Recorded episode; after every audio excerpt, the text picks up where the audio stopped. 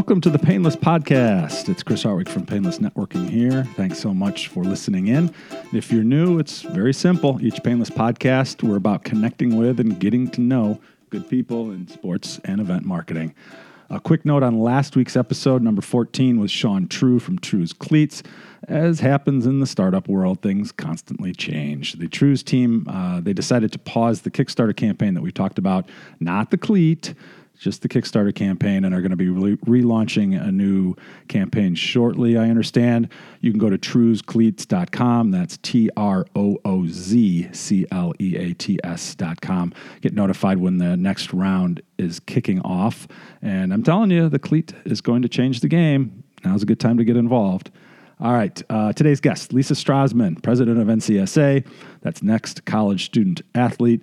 Skokie native, Lisa played hockey collegiately at Yale. Tells us the rest of her story in the upcoming interview. She uh, works for Chicago based NCSA. They employ more than 600 people, working with thousands of prospective athletes, their families, and college coaches across 31 different sports. Uh, for example, we talk about men's basketball. There's over 2,000 schools from junior college to NAIA, Division three, Division two, Division one, et cetera.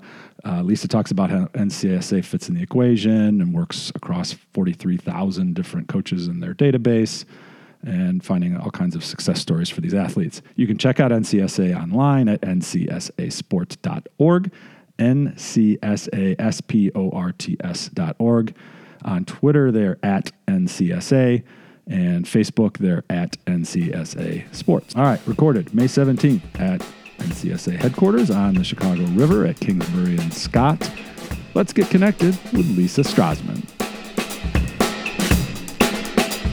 Well, welcome to the Painless Podcast this week with Lisa Strassman. Did I pronounce it right, Lisa? You did. All right, excellent. Lisa is the uh, president of NCSA.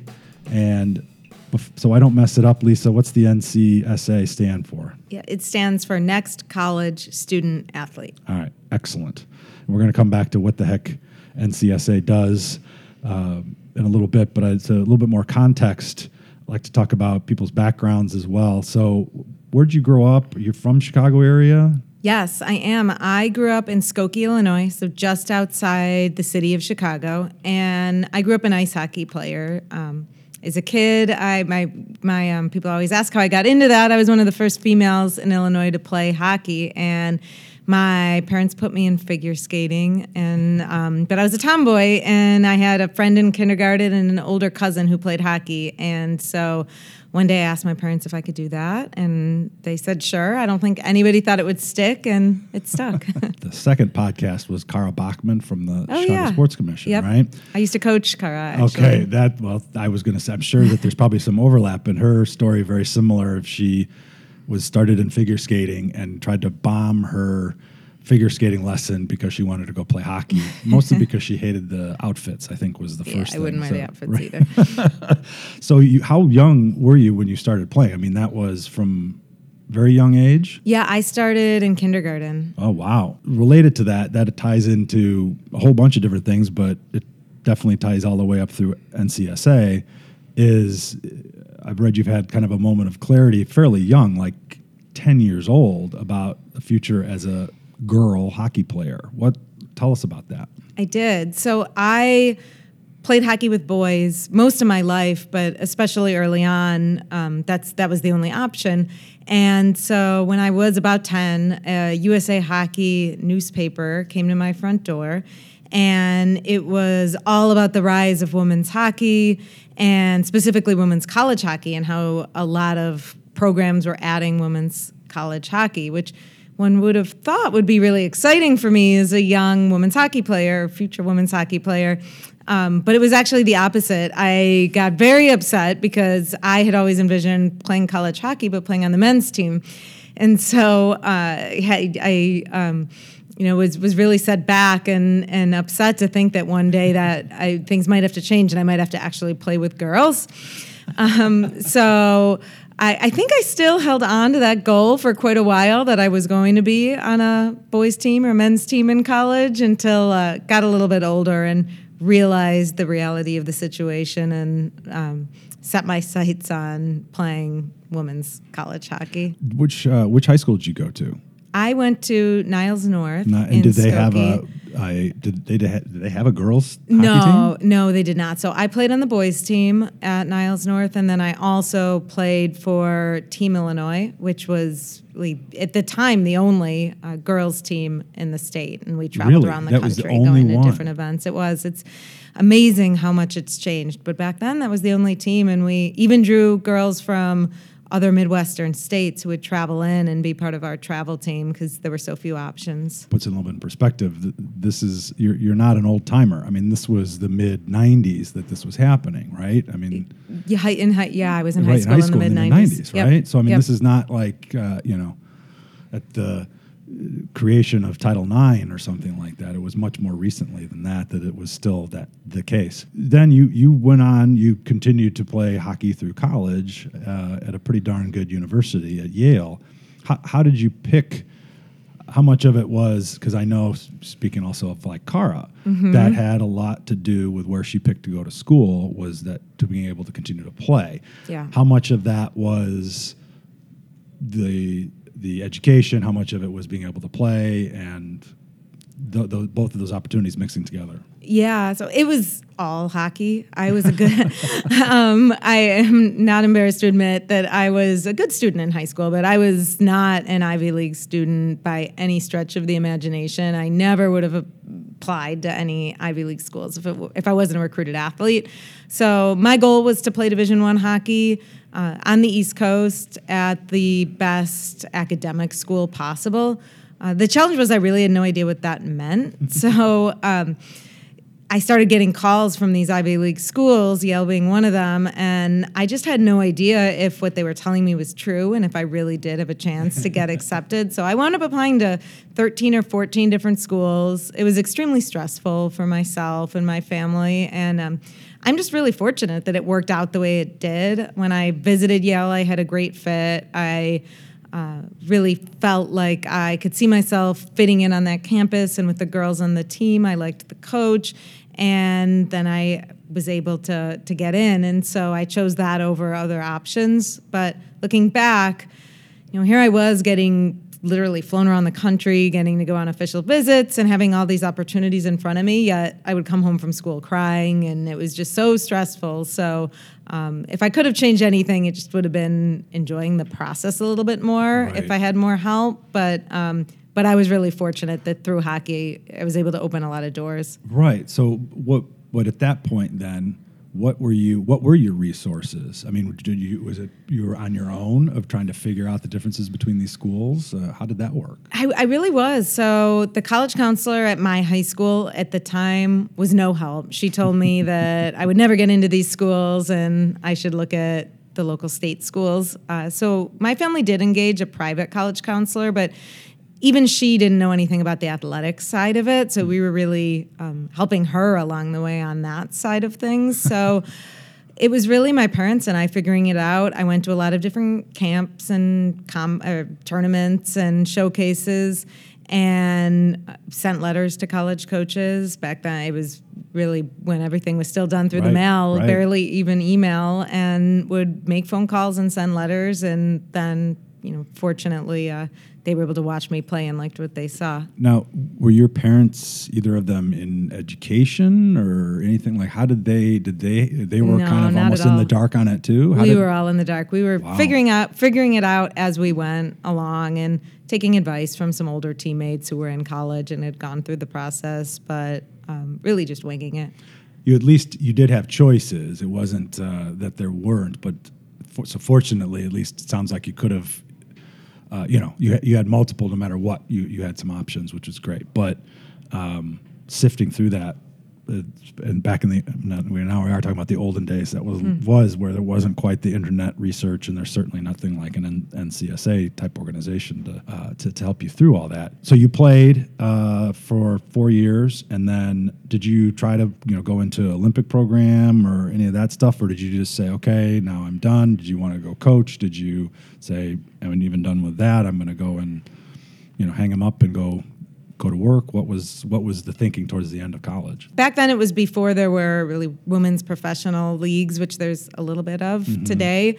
Um, I would have jumped at that chance, but I I did want to prolong it as as long as possible. So I got the opportunity to play overseas for a year after I graduated. So I went and played in Switzerland for a season, which was a great experience. The hockey was not as competitive as it was in college, but it was hmm. an amazing mm-hmm. experience mm-hmm. to get to see Europe and, and travel and play in another country. So uh, I did that for one season and then wound up coming back to Chicago. And then you came back, and then was your first job then uh, air quotes job, hmm. um, real job, grown up job? Was that CDW? So when I came back, I uh, started my career at CDW, which is technology sales, and um, the thing was, I was not passionate about sales or technology, but I knew that I would get great general business experience. Mm. They had a great training program, and I knew that would be uh, an awesome launching point for wherever my career might take me. And it turned out that sales uh, actually was something I enjoyed way more than I would have expected, primarily because of the competitive nature. I'd been uh, playing yeah. sports my whole life, and then I was in an environment where I could compete with myself and others in a sales capacity. So I did enjoy that, um, but I was always looking for something that you know I could just wake up in the morning and, and get out of bed feeling like I was making more of a difference, and that right. was not selling servers. Mm-hmm. So right. I left CDW to uh, try the nonprofit sector, uh, which I did, and what I found there was that although that was a little more emotionally fulfilling, right. it was more slow paced, and I didn't have that more team competitive environment. So. I started looking for something new and was really fortunate to find NCSA, which has been a perfect combination of sports, give back, competitive uh, competitiveness, and um, really a team environment. And how did you find NCSA? Just really luck. I mean, the company was in its infancy back then, and I can't remember what site I found it on, but just doing a general job search uh, on the website. How big was? I mean, I look out at the at the this whole floor of this building now uh, filled with NCSA folks. How big was it at that point?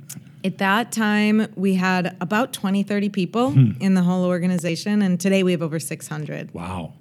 Wow.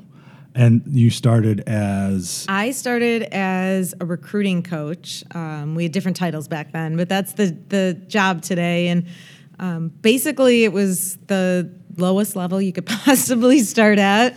Um, it was a step back uh, financially and, and, in other ways, but I really saw the potential um, for me to grow and, and for me to grow with the organization. So um, basically, what I did was talk to parents and talk to college coaches and acted as that liaison between the parents and the college coaches. It definitely included a lot of um, you know basic work like data entry and updating kids profiles because back at that time we used to do that manually um, and and um, you know doing a lot of research on colleges and really helping kids find that right fit. Yeah so do you you know talk a little bit more about that too of explaining then i guess now is a good time probably of uh, more of what's and it might even be a little bit of if if there's been big change or, or morphing over the the past um, what 13 years or so that you've been here that um, what's uh, you know the folks that are at entry level what what are they doing and and what's that contributing to the the larger mission if you will of um, NCSA our overarching goal is helping student athletes improve their lives by playing sports at the collegiate level.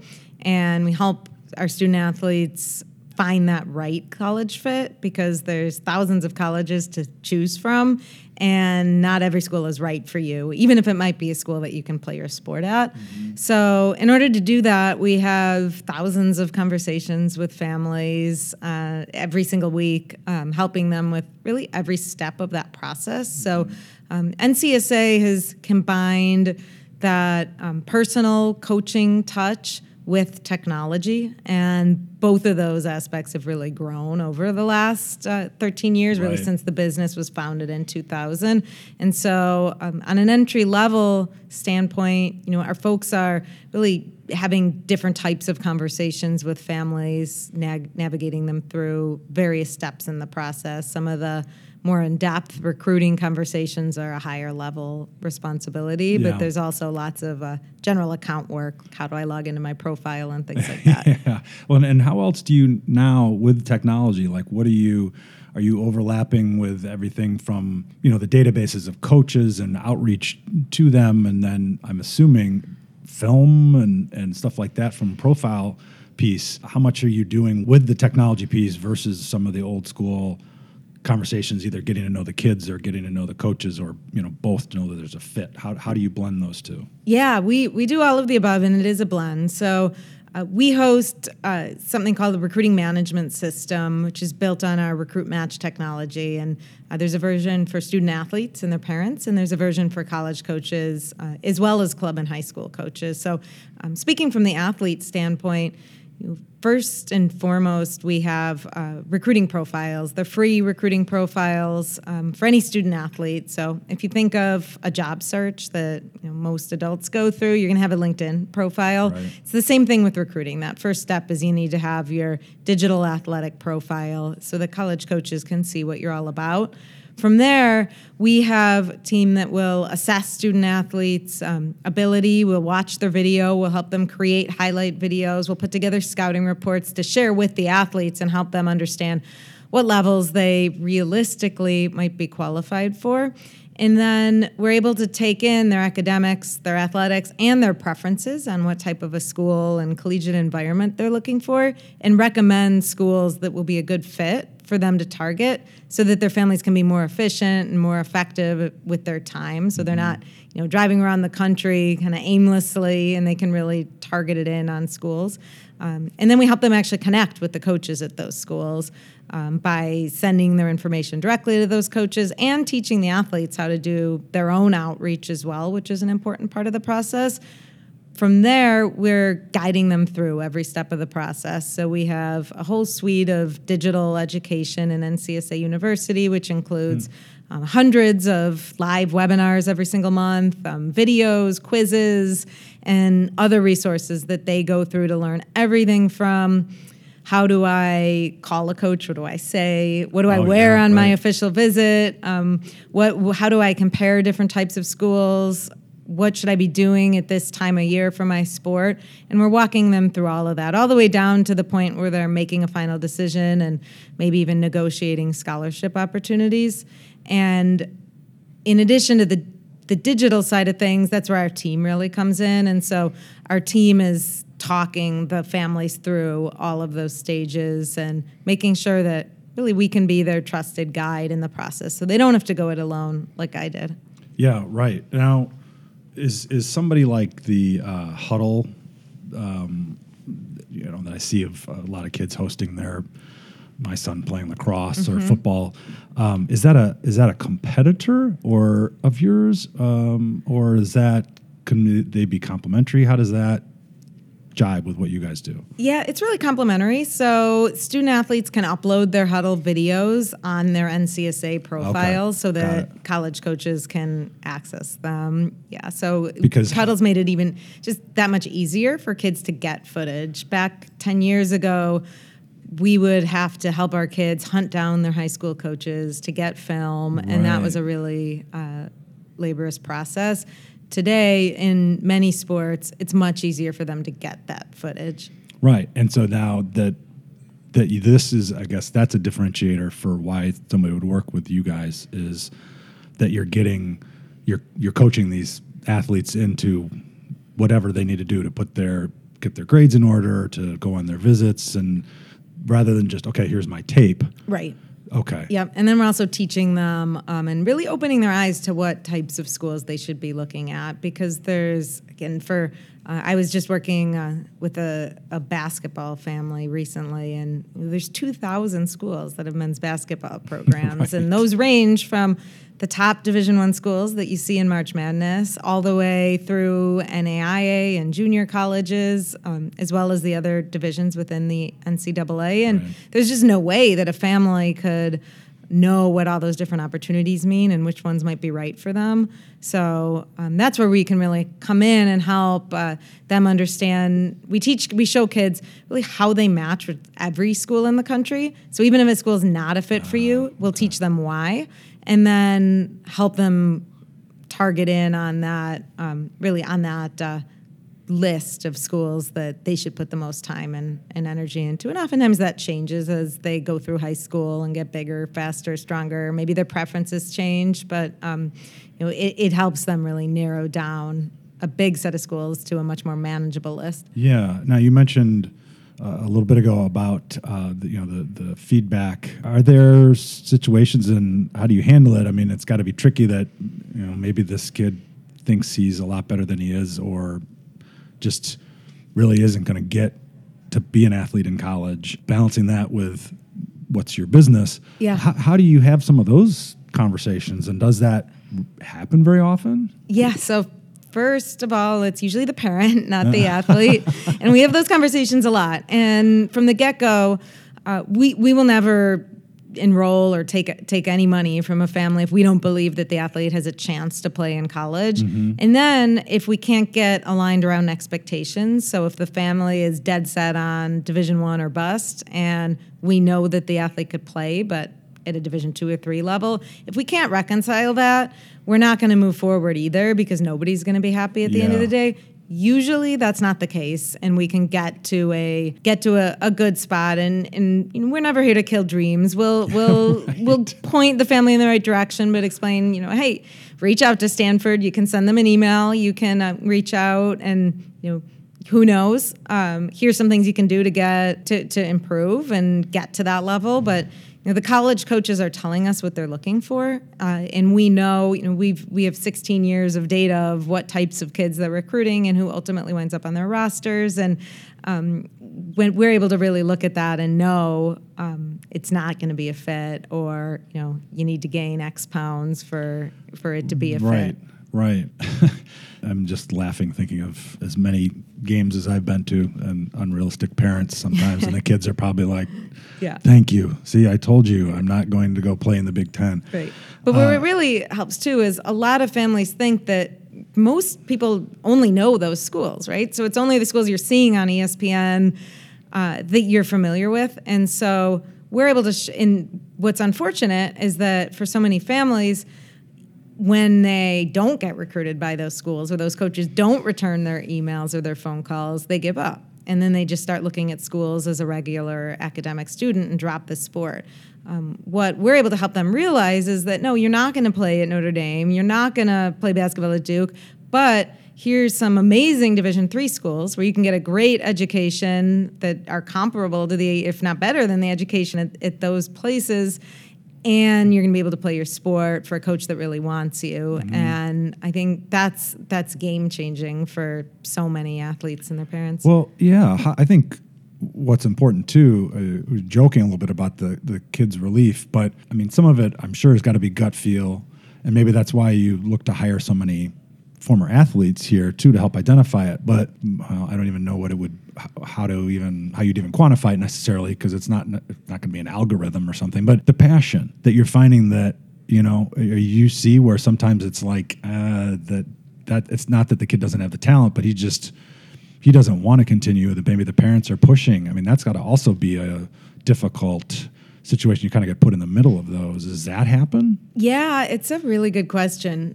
And one of our it's it's one of the biggest criteria we use when we're evaluating prospects. And in order to qualify to enroll with NCSA uh, a family needs to meet three factors. The first one is you know, they need to be athletically qualified to play at some level um, or on a path to being to being there.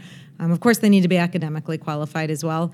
And then that third factor is commitment level. So if if they don't have interest and they're not going to put in the work um, sometimes we'll get on the phone and and the student athlete is telling their parents like i don't want this and wow. we'll say okay you guys go spend some more time and, and think about it and until you know, johnny says that he really wants to be a college athlete we're not going to move forward because we need to protect our relationships with college coaches as well. And mm-hmm. if we're telling them about these athletes who are never going to return their calls and aren't going to be serious candidates, that that would not be a good thing. So, right. um, and it's not good for the athlete to get that pressure either. So, mm-hmm. yeah, we take that athlete commitment very seriously. Most of the families we come across with um, are qualified and committed, but there's definitely those situations yeah. where where the the student athlete's not.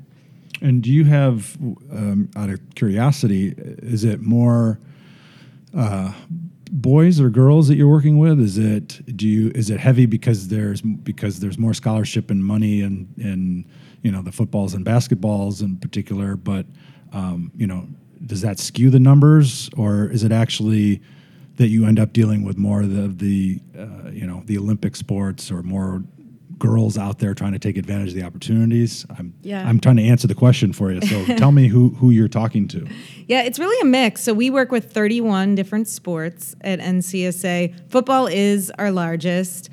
And after that, it's really evenly distributed between males and females. And then you've got, you said 600 plus staff, and those people I'm looking out again on on this uh, full floor of people, a lot of people on the on the phone. So there's a mix of of uh, talking to the kids and the families, and then also to the schools. What's the charge for them each day? Is is it more finding new kids? Is it more building up coaches? Is it more something else I'm not even uh, not even on my radar? It's a mix of of all of the above. Um, student athletes are coming to us every day, really requesting recruiting assessments, and we provide free 60 minute recruiting assessments for student athletes, parents, really student athletes and their their parents or um, whoever the you know the close family members are that'll be going through that process and it's a great opportunity for family because we find that with so many families, it's not only the first time they've thought about recruiting and playing sports, but it's the first time they've thought about college in yeah. as a family. And that's such a, I mean, it's one of the biggest milestones a family will go through as a unit. So, uh, really taking that time to understand where the family's at, let them talk about what each family member is looking for in the college experience, and then helping to give them a game plan um, is a big part of what we do. And then our team is doing all sorts of things from um, watching the highlight videos, breaking down those highlight videos, providing an athletic uh, assessment, and then um, talking the families through every step of the journey. So you know, we might be uh, one of our recruiting coaches. Um, our recruiting coaches spend you know, the the most part of their days on the phone doing what we call coaching sessions with families mm. or leading recruiting classes, which are bigger group uh, calls and uh, they they might range from having one conversation about um, you know Johnny you need to get your grades up so that you can qualify for more schools and the next conversation might be helping a you know Ivy League candidate um, understand her options and prepare her for her visit. So we're really there to help with uh, every step of that process, yeah. and then also talking with the college coaches, making sure that um, they have everything they need, helping them fill, fill what we call roster openings and mm. other requests. And how much too is I'd have to uh, imagine on both sides is the the uh, financial. Uh, implications because so many of the the sports and it's depending on the different levels of what either they can offer in scholarships or partial scholarships or uh, other kinds of you know grants and aid or whatever the the proper term would be now, right? That that's uh, being able to help weed through that is probably actually a huge stress reliever for maybe even both sides. Being able to be the one that tells a kid, you know, look, there's a quarter scholarship here for somebody like you. Mm-hmm. Doesn't have to necessarily the coach doesn't have to be that bad guy, or the other way around of just trying to okay, well here's there is something here or there's not, and then that adds to the whole. Um, I'm making the the the international sign for for weighing, um, but weighing those options uh, uh across that's got to be very helpful of having a third party to be able to do that. Yeah, definitely, and a lot of families were also able to really help them understand that there's a lot of ways to help get college paid for outside of um, what's technically considered an athletic yeah, scholarship. Right. So the reality is that um, coaches have a lot of different ways to help you get funding if they want you on their team. And so, for example, many families think that Division three schools don't give scholarships which is true that they don't give athletic scholarships, right. but we have countless examples of kids who qualify for academic scholarships that they wouldn't have known about if they weren't um, going at it from the acad- athletic angle. And they also give other merit grants and other types of awards uh, for kids that they want on their team. Mm-hmm. And you know, at the end of the day, you want to get college paid for. Right. It really doesn't matter if it's coded as an athletic scholarship or not. In fact, there's some benefits at, at times for it not being athletic yeah. because you can get a four year more easily. So we help families really understand all of that so that they can make the right decisions as they're going through. And we help them with college funding um, as well to, to, really understand what what uh, what they will qualify for at different types of schools. Again, to make sure they make the most educated decisions possible. Yeah. So, uh, tell me a little bit about like your role as as president. I mean, well, you, you mentioned you came in at the at the at the bottom of the barrel at the as at the time as a recruiting coach, right? And then you've worked your way up as a, a, VP of operations and chief operating officer, and added. Actually, it's about five years ago now, so you've been mm-hmm. president for a while. What now that you're at this role? What what do you do on a daily basis? How much of it is engaging with families? How much in with coaches and schools, uh, and whatever else that you have to do? What's what's all that fun stuff? Yeah, so it's it's a lot of different things. I'm really looking for uh, the the next opportunities for how our teams can grow and get better, really in service to our families and coaches. So I work uh, with all of our different departments, uh, our service team, our college coach relations team, our sales team, our product development team, and um, constantly help make sure that, that they all have the resources that they need to be as successful as possible, help our, our families, our coaches, and um, continue to grow the business so that we can you know, do even more for all of those groups. I'm, I'm going to assume that you'd say that being an athlete uh, for your whole life uh, and going being a college athlete has been very helpful yes. in teaching you to be able to do this. Um, what, how else have you found, besides some of the skills that you've learned in sports uh, and playing sports? What else have, have you done to find mentors, or you know, how much self taught of reading or researching or whatever? How, how else do you make to be able to lead a group that's this big? What do you do? Yeah, um, that's a good question. I think your comment about sports is definitely right on. I mean, I constantly draw examples um, of things that, even if it's a new business challenge, I know I've faced it before uh, in the sports realm. And so, all of those analogies that are, are made all the time, I, I fully believe are 100% true in addition to that, I, I have definitely learned a lot on on the job and, and self taught and trying to find new uh, new learning opportunities inside and outside the business. Um, um, and then definitely found great mentors along the way as well. And was that within the the company or outside, or I'm assuming actually it's probably both. But like, where did you find those folks? It's always you know, always looking for good a good hand, a good uh, piece of advice. How do you reach out and find them? Are you looking for somebody that you think oh, it's kind of like a coach, and you click with them? I mean, how, how do you, you know, get connected with those folks?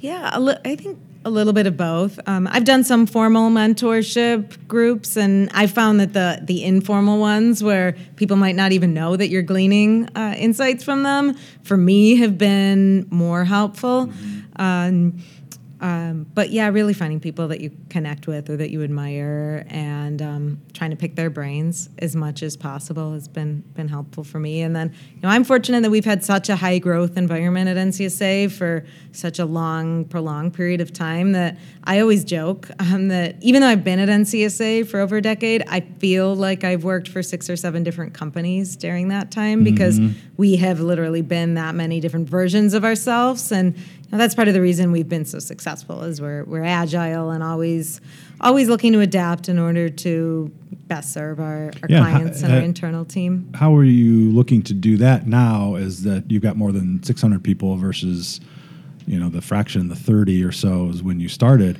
How do you do that to try to stay you know keep that mindset of being agile and then actually be able to be agile when you're that big? Yeah, so I mean, we're continuing to grow. We're adding new folks uh, literally every month at this point, and then um, listening to our, our customers primarily. So we get a lot of feedback from families and coaches on things that we could do differently or we could do better, new features they'd like to see, and we are constantly trying to. Um, you know, take take the right insights from that and and improve, and also adding new um, adding new divisions and, and parts of the business that, that can help new audiences. So, for example, at the beginning of the year, we, ad- we added a new product called NCSA Team Edition.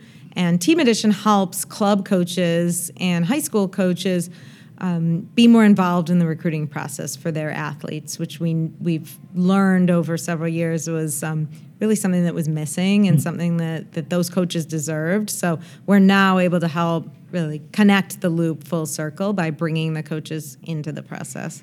And I saw a, a nicely done article re, um, that, that I think it was seven was it seven reasons that athletes make good employees or something yeah. like that, right?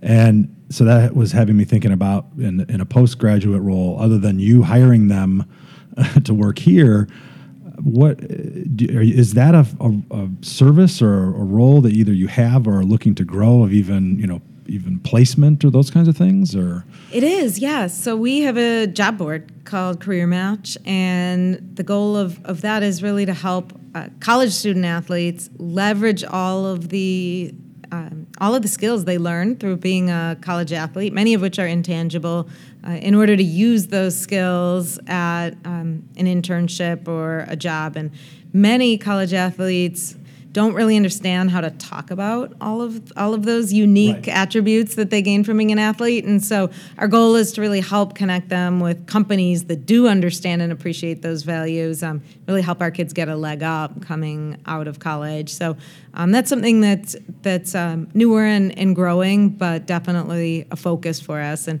we have a term that um, we call athleadership, mm-hmm. and really that is um, you know, obviously the combination of being um, an athlete and being a leader, and and we believe that um, that by being an athlete, especially at the collegiate level, um, student athletes gain so many leadership qualities that are really valuable to employers. I see it firsthand all the time um, with you know being committed, being goal oriented, being a great teammate, and um, that's something that uh, we're we're really working to, to teach kids again how to appreciate and articulate. Right. No, that's why I like that that article. I'll have to link that when I when I we when I post this. I'll make sure to Great. give you the credit for that uh, and, and post that in there because uh, I've in my agency days that was that was um, uh, a difference maker on hiring hmm. people. A lot of times was if they had been a college athlete that to me spoke a lot uh, to how they're organized and driven, and adding that into everything else of that that responsibility, in addition to keeping grades up and and graduating, simply. Uh, usually spoke volumes of people but it's interesting i think that's a big opportunity I, I asked that because i know over the last few years i've had several, including some uh, professional former fo- professional football player, former professional women's soccer player, coming like, well, what do I do with my resume? I think this is, you know, it's got this big gap because right. I was just playing. And I said, well, but that's not. You're, you're selling yourself short. Right. Like, what did you do? Like the, all the the time that you spent. And then what did you do within the team? You held some leadership roles, you did some mentoring, and how did you do that with the younger players or whatever? There's a lot of things you could speak to. Yep. And because I think one of the, the points in your article was about coachability. Yeah. Very, these folks are like, oh yeah, I didn't think of that. That's great. All right, now and then they're ready to go out and and and tell that story. anything else I didn't touch? Oh, you know what? That that's the one other thing. Before I know you've got to get going, but um, you know, you talk about community involvement, being involved probably with some charities and and uh, nonprofit organizations, and you knowing you know mm-hmm. actually having worked with one. Um, what do you do here? How do you keep that in um, the fabric of the organization? And do you have any examples of what you guys do reaching back out? Yeah, we do a lot, and give back is one of our core values. You can see we wear jerseys around our necks, uh-huh, and um, give back is one of our core values. And so, um, we do a lot within NCSA and then externally as well. Within the company, we um, our mission is to never turn away a family, a deserving student athlete, for financial reasons. So we do a lot of self funding um, of memberships for kids who can't otherwise afford it or families that can't otherwise afford it. Last year alone, we self-funded over twelve million dollars worth of services wow. for for families. Yeah, and every every member of our team gets to sponsor a student athlete. Um, if they want more than one, we'll give it to them. And um, and our team gets gets very involved in helping find uh, find kids that need help in order to really um, improve their life by getting the opportunity to play in college. Uh, we also work with several nonprofits, in part in order to do that and identify those kids. Uh, also, we, we do work with an organization called the Sports Shed, which provides um, athletic equipment to kids and teams that don't have access to equipment. And then we also work with an awesome group out of Boston called Team Impact, and they place terminally ill children on college rosters. Um, I actually ran the Chicago Marathon last year with their team, and uh, it's such a great group that um, I mean, you can't look at their website without a box of Kleenex yeah, next right. to you. These stories are amazing. I haven't. Heard, I'm going to go look them up when we're done. That sounds fantastic. That's yeah. great. Uh, so now the question is, we've got that. Is anything else we want to talk about with NCSA and or share with our listeners?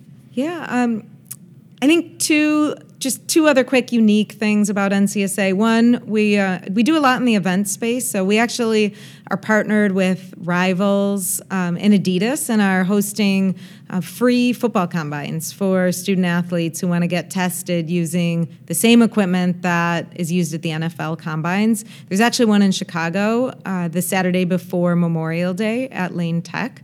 Um, so it's a great way for kids to come out. Again, it's free and be able to get their measurables tested at events. So that would be May 28th? May 27th. Oh, 7th. Sorry. Yes, sorry. That's right. Mo- the Memorial Day is the 29th, right? So the 27th. Yes. And um, you know what? I'll get, let's, um, we'll get that info too because that's coming up right after we'll post this interview. So want to, if you're listening, take a look at the the post, and I'll have that info in there. Okay, so that's was that one? that was one of two. The, the okay, other the point that uh, I would be remiss to talk about our organization without just talking about the awesome culture that we have internally, and we've got such a great team. I attribute a lot of it to the fact that we have so many former college athletes, but everybody's just like-minded in. Um, in their athletic mindset. And we take our culture very seriously. We work hard to um, always try to create an engaging environment. I'm sure you can see just being in the mm-hmm. office, but um,